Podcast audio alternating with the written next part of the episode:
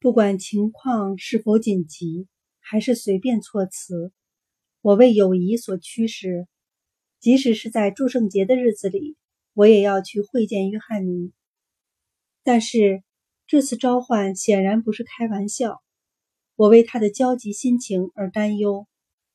我能想象到的只是他的困境。我与他分别至少已有三年，猜想他一定处于某种危急的境地。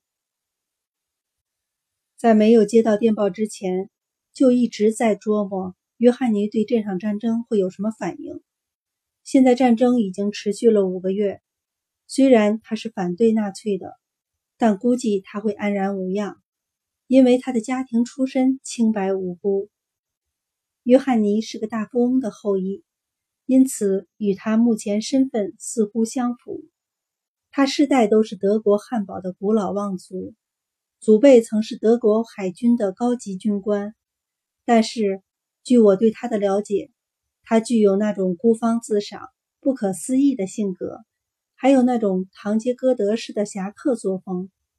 假如他与纳粹发生了冲突，那是毫不奇怪的。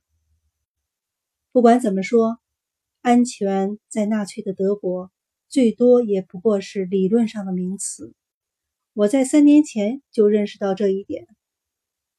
尽管我几乎是个天真无邪的外国人，我也曾与盖世太保发生了争执。要不是约翰尼帮助，也许我就在集中营里结束了我的生命。